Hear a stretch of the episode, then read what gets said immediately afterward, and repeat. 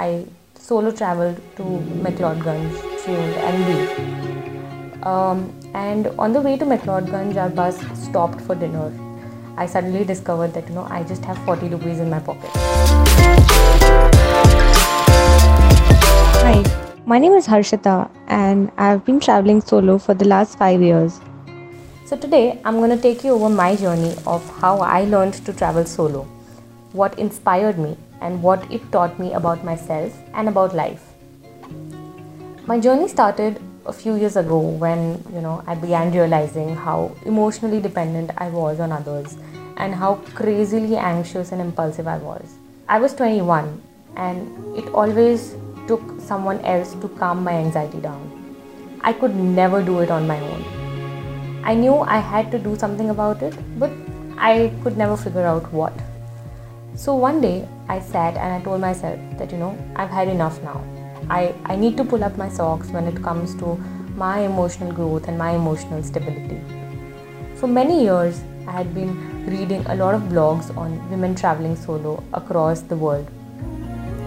It was something that was always at the back of my mind. It was always something that, you know, inspired me but I had never given it a serious thought.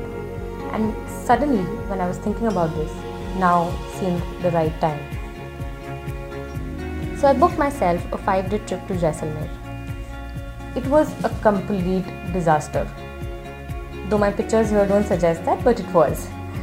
Um, I was more anxious and more scared than I'd ever been. I was scared to stay in a tent alone because I thought someone, you know, might just barge into my tent at night. When I had to eat my meals alone, I missed company. I didn't know what to do. But, you know, even though I didn't realize it, something beautiful was happening inside me. Without realizing, I was gaining more confidence and I was overcoming my fears. And even though, you know, I felt like that trip wasn't the best trip of my life, I knew I had to do this more often I knew it was something that would transform me, and I had finally found the passion that I was looking for since many, many years. A year later, I solo traveled to McLeodganj, Triund, and Bir. Um, and on the way to McLeodganj, our bus stopped for dinner, and you know, I just had my dinner, and I suddenly discovered that you know I just have 40 rupees in my pocket. So um, you know, I was just beginning to panic and then I told myself, you know what, it's okay, it's, it's fine. You know, I don't need money right now. We'll figure, we'll figure something out if there is need for money. And then just like that, I boarded the bus again and I slept. Um, then I woke up at 5 in the morning.